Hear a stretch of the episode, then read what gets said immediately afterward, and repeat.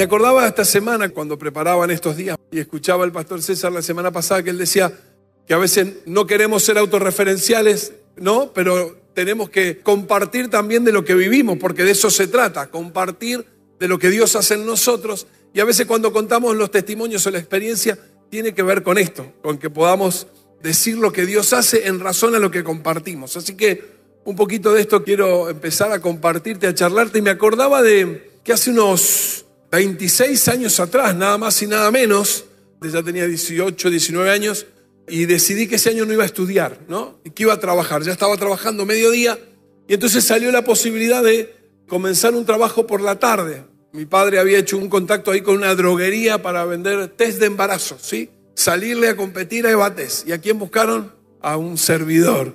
No tenía idea, hasta ese momento no había experimentado esto de la venta, ¿no? Así que tomé el desafío y salí. Así que tenía dos trabajos para un joven de 19 años. Estaba bueno. Empecé a juntar plata. Entonces, obviamente, mi padre me sentó en un momento y me dijo, ¿qué vas a hacer con el dinero? Y no tenía mucha idea qué iba a hacer, ¿no? Lo estaba guardando, la idea era ahorrar, pero no sabía qué utilidad darle. Entonces me dice, si te compras un auto? Y me gustó. En esa época estaba el, espacio, el FIA Espacio. Oh, ¿quién son de la época del FIA Espacio? Del FIA 1, ¿no? El 147, qué lindo, vidrios polarizados, toda esa onda. Digo, claro, me quedaba medio lejos para esa época, pero digo, vamos a un paso intermedio. Así que, listo, fue el objetivo y empecé a ahorrar.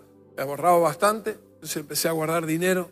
Llegó un momento que junté más o menos la mitad, un poquito más de lo que quería, de lo que estaba por comprar. Y entonces en la iglesia en la que nosotros íbamos, Dios larga un desafío. Dios suelta el desafío de comprar ese lugar. Entonces el pastor nos habló y nos instó a que íbamos a comprar el lugar en el que estábamos. Y entonces toda la iglesia empezó a movilizarse. Ferias americanas, ¿no? Tomamos el desafío feria americana, ropa, la gente empezó a dar de sus cosas valiosas para vender. Me acuerdo que mi hermana había recibido a los 15 años un equipo de música. Si era esos que tenían cinco bandejas de CD. Uy, hoy estamos CD, los abuelos de la nada. Es para, este es el contexto que hay que contarlo. No te vos tocaba un botón, salían cinco bandejas. Era un hermoso equipo, ¿no? Y mi hermana lo había recibido para la, la pastora Yani. Para sus 15 años, ella lo sembró y mi viejo fue y lo compró. Lo compró dos veces. Eso fue la dinámica en la que estábamos. Te cuento esto porque eso fue la vivencia. Queríamos, todos estábamos detrás de ese objetivo. Era hermoso. La iglesia movilizada en pro de conquistar eso. Y entonces estaba yo ahí con mis ahorros por el auto. Y entonces Dios me habló.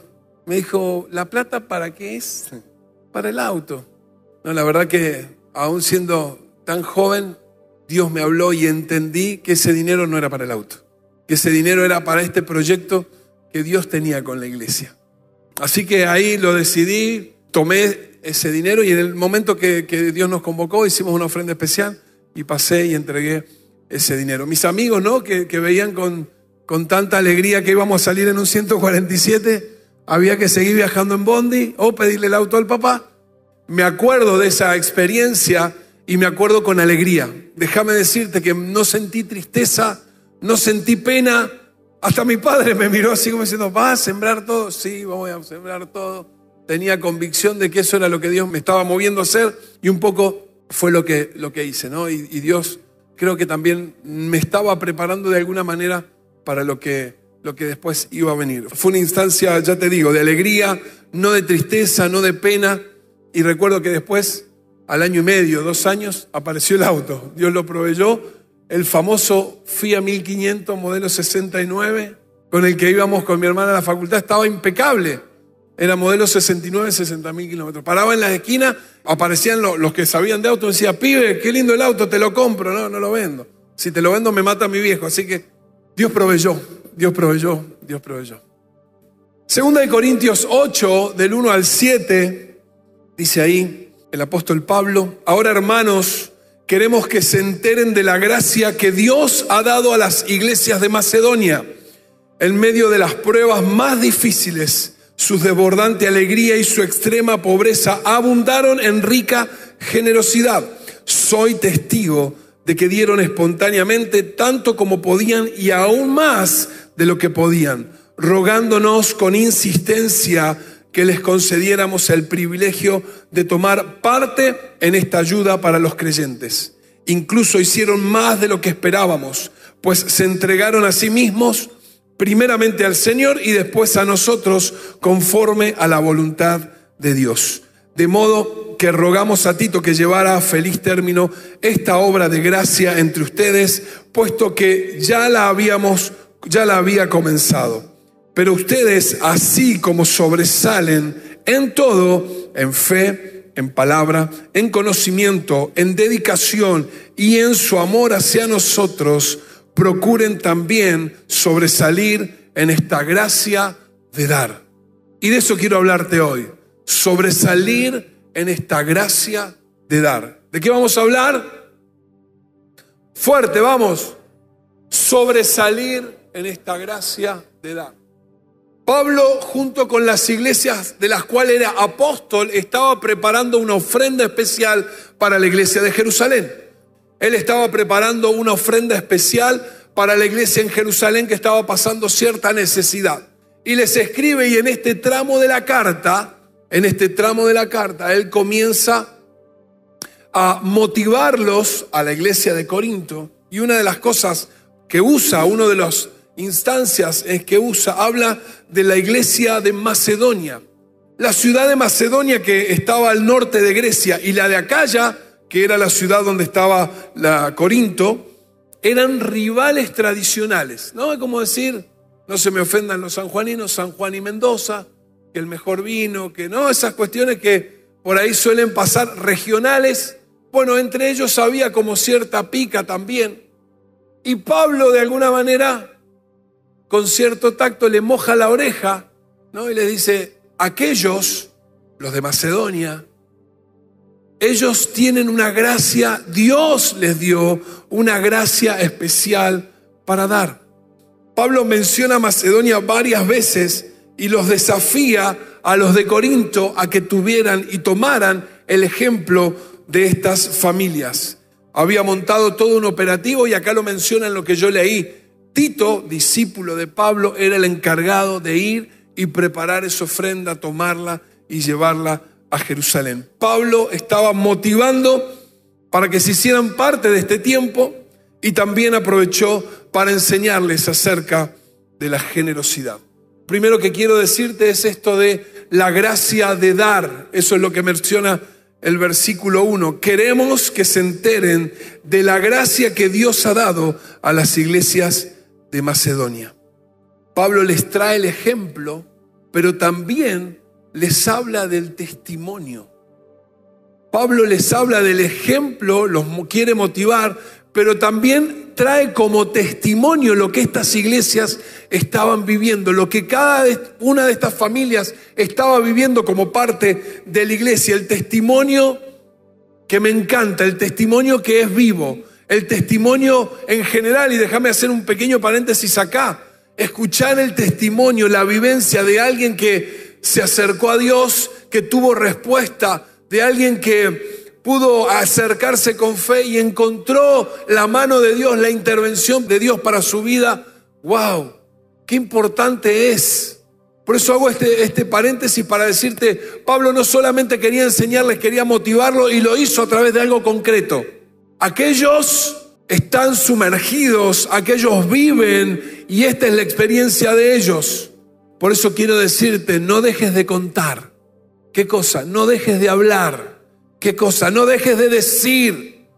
Decía el apóstol Pedro, no podemos callarnos, no podemos dejar de decir de lo que hemos visto y oído. Les pegaron, los metieron en la cárcel, pero ellos decían, nosotros vamos a seguir dando testimonio de lo que Dios ha hecho, de lo que Dios hace. Pablo los estaba impulsando con la enseñanza, sino también estaba trayendo un testimonio manifiesto de vida de estas familias de ahí de Macedonia.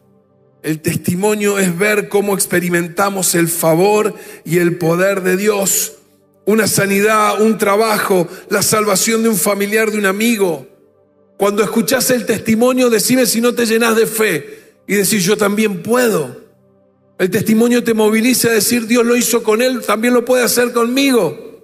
Dios está haciendo esto en esta familia, también lo puede hacer conmigo.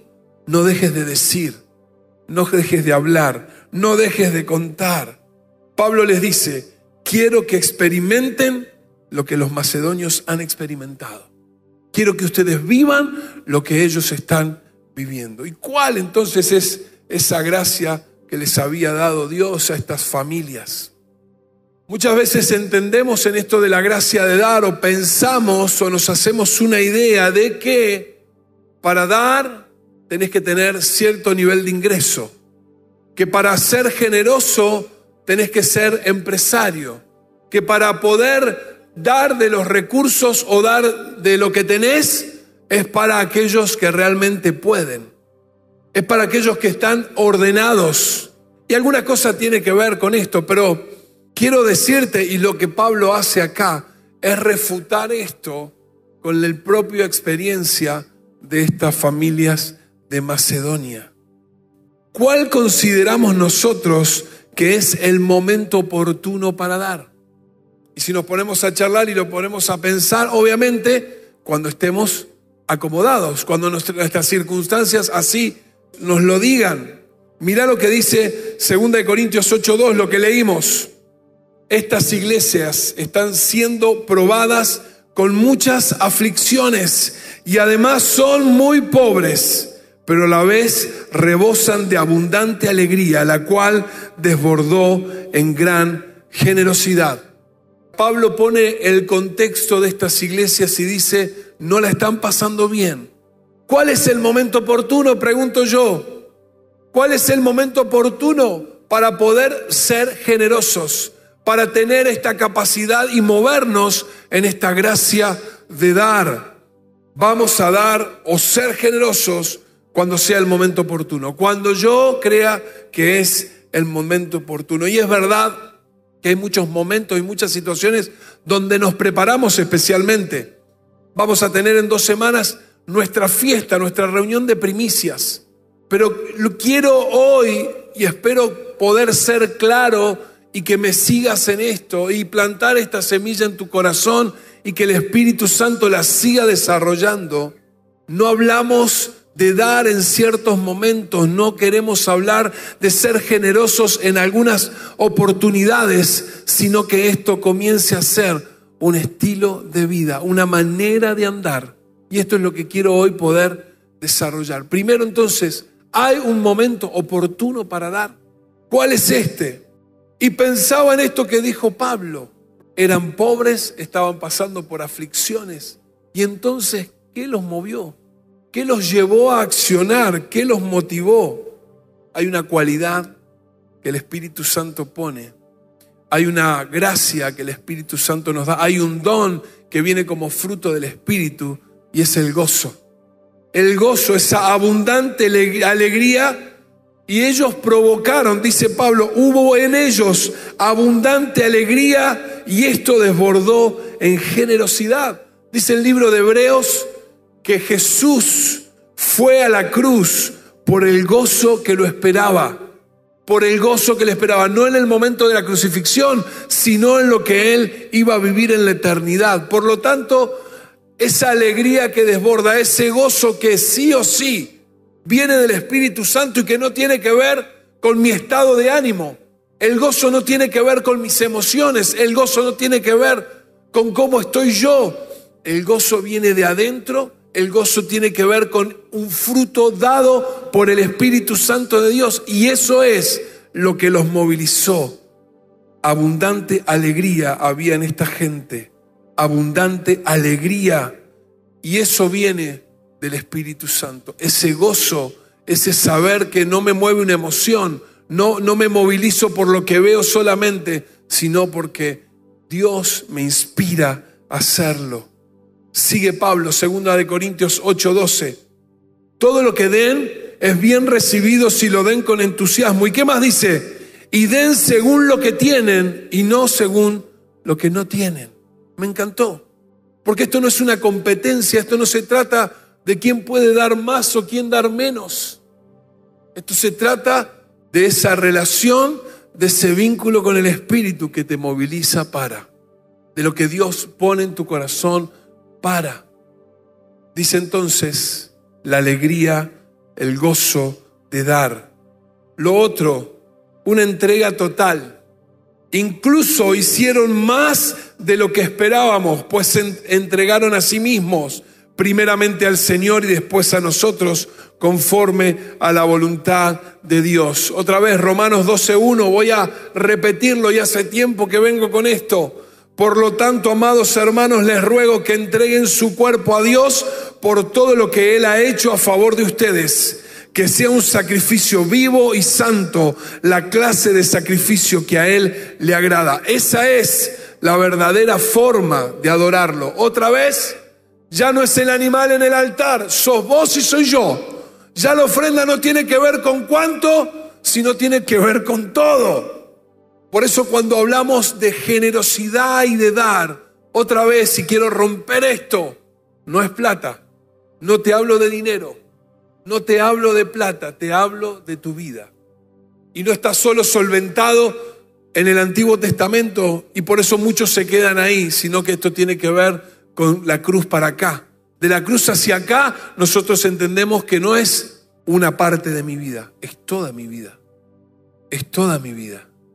Es todo lo que tengo, es todo lo que soy. No se trata de recursos, no se trata de dinero, se trata de nuestra propia vida. Dice David, Primera de Crónicas 29, 14. Y este pasaje me impacta. Contexto, David le dijeron, vos no vas a hacer el templo, lo va a hacer tu hijo.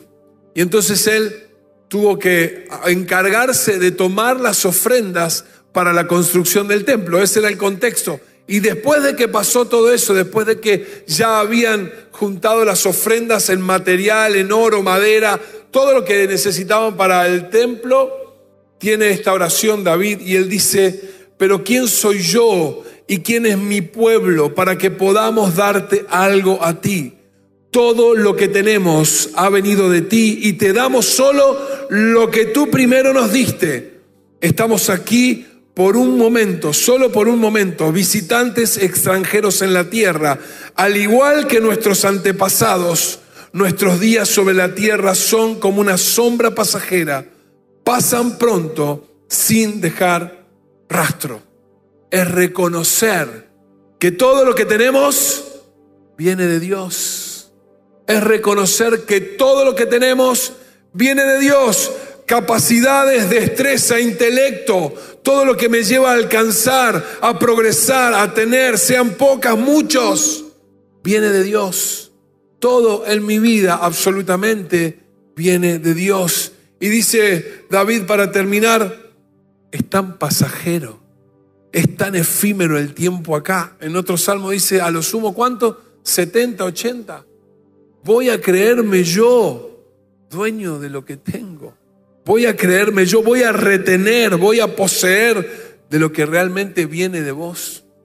Hoy quiero invitarte a que pensemos en que Dios nos llama a sobresalir en esta gracia dar. Y dice el versículo 7, pero ustedes así como sobresalen en todo, en fe, en palabras, en conocimiento, en dedicación, en su amor hacia nosotros, procuren también sobresalir en esta gracia de dar. Tenían cualidades exquisitas. Los corintios, acordate que eran de Grecia, tenían capacidad de pensamiento, de análisis. Dice que tenían buena oratoria, sabían estudiar, sabían eh, investigar, había cosas que los distinguían como tales. Eso estaba en ellos y Pablo se lo celebra, también su fe, también la oratoria, las palabras, la dedicación, el amor hacia nosotros, el reconocimiento a quién eran sus pastores, su gente que lo lideraba, tenían todo. Ahora les dice Pablo, yo los invito a que como sobresalen en aquello, también vengan a sobresalir y sean parte en esta gracia de dar. ¿Cuál era esta gracia entonces que ellos tenían? ¿Qué era lo que Dios les había dado?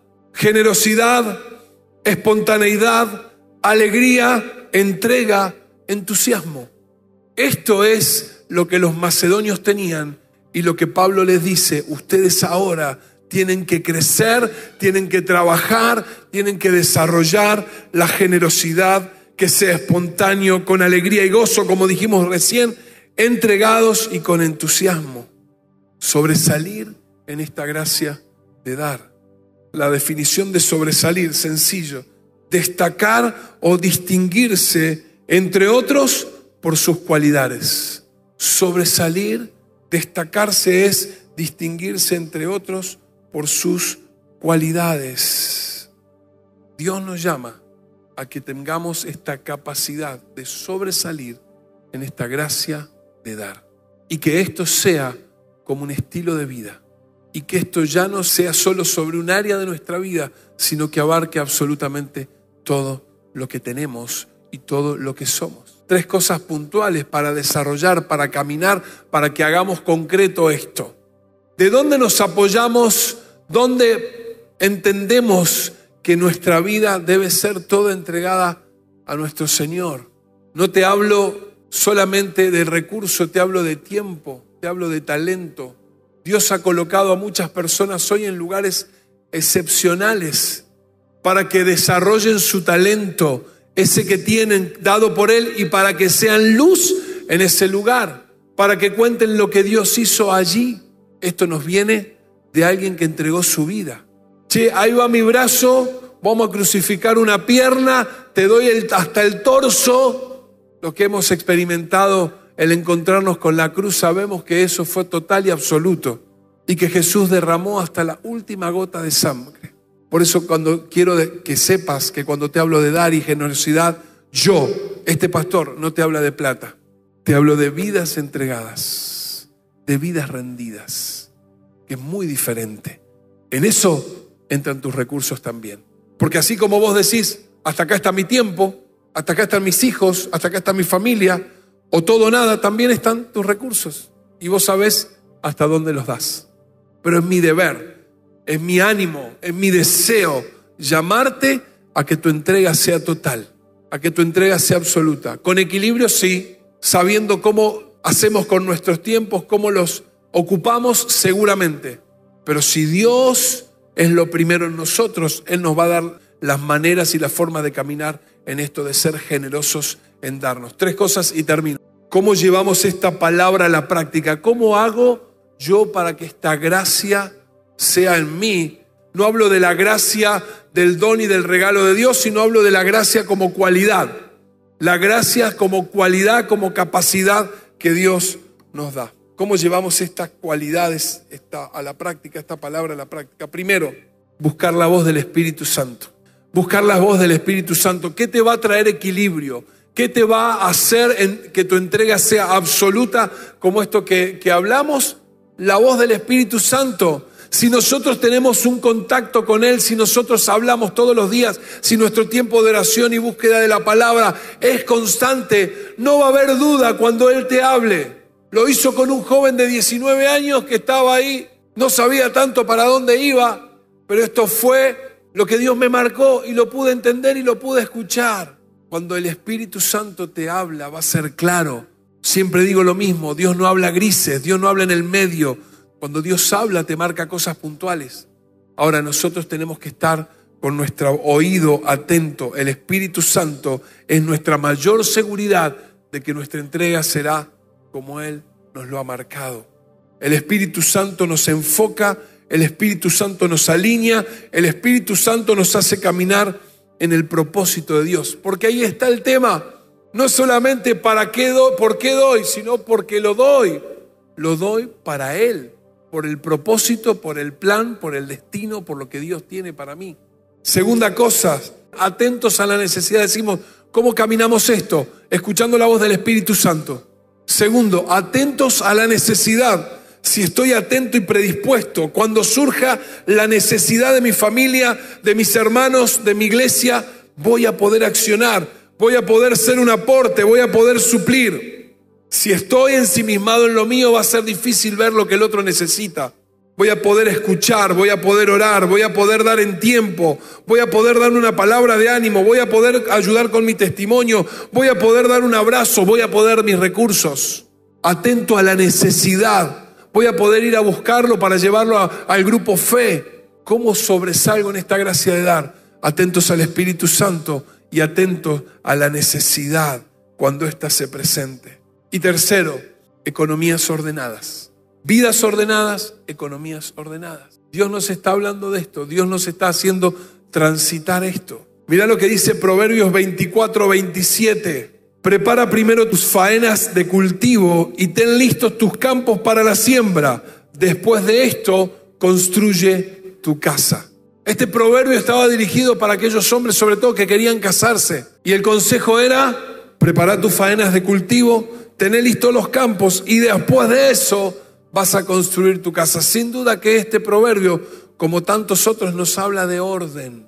Y quiero llevarte, sembrarte esto, dejarte este pensamiento y esta idea que puedas diseñar e incorporar en tu vida para estar preparado para cuando Dios lo requiera. Pero si tu economía está desordenada, si nuestras economías están hechas triza, ¿cómo vamos a poder ser un aporte en este área también? Vuelvo a decir, Dios nos está llevando a todos a establecer orden sobre nuestra vida. Lo venimos haciendo en nuestras casas, nuestros matrimonios, nuestras familias. Dios está restituyendo en nuestros grupos fe, en nuestra casa, en esta casa. Yo les he contado todo lo que hemos venido haciendo para Ahora también esto es parte de ordenarnos, nuestras economías. Esta palabra nos invita a ordenarnos y a poner prioridades para después, sin lugar a duda, ser un aporte y lograr lo que Dios nos invita a hacer. ¿De qué orden hablo? Del orden que viene por el gobierno del cielo.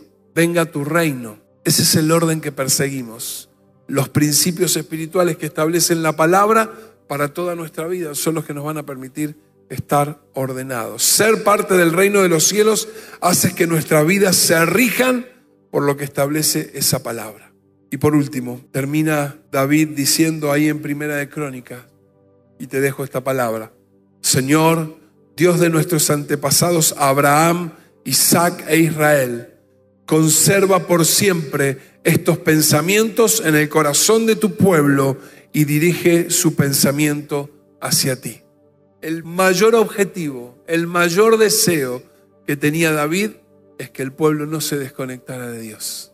Y que esta actitud de dar y esta actitud de estar y esta actitud de hacer para Él fuera siempre una manera de andar y una manera de caminar. Señor Dios de nuestro antepasado Abraham, Isaac e Israel, conserva por siempre estos pensamientos en el corazón de tu pueblo y dirige sus pensamientos hacia ti. Sobresalir en esta gracia de dar tiene que ver con generosidad, espontaneidad, alegría, entrega y entusiasmo. Eso es lo que Dios espera de nosotros. No como una parte de nuestra vida, sino como algo absoluto, total, concreto y yo quiero invitarte a que pensemos juntos, reflexionemos sobre esto. ¿Qué es lo que le pertenece a Dios? ¿Cuánto le pertenece a Dios? ¿Qué áreas de mi vida les voy a dar y qué áreas de mi vida todavía no le doy? No se trata de una parte, una porción, se trata de todo. Y cuando entendemos esto, mejor dicho, cuando se nos revela, no hay límites. No hay límites, no hay límites. Ni para vos, ni para tu casa, ni para tu vida. No hay límites. Y que en este sea un momento para revisarnos. Revisarnos todos. ¿Cómo estamos con respecto a nuestra entrega a Dios? ¿Cómo estamos en el servicio en casa? ¿Cómo estamos los hombres ayudando a nuestras esposas, a nuestros hijos? ¿Cómo estamos en el servicio en nuestro trabajo? ¿Estamos dispuestos a hacer un poquito más? No, pastor, no me lo pagan. ¿Cómo estás en tu servicio, en tu entrega, en el grupo fe, ahí donde Dios te colocó? Quiero decirte que este compromiso es total y es absoluto. Y eso es lo que nos invita a Dios a hacer hoy. Pero queda en vos y en mí dar una respuesta. Queda en vos y en mí tomar esta, este consejo y esta palabra y decir, voy por más. Voy por más. Voy por más.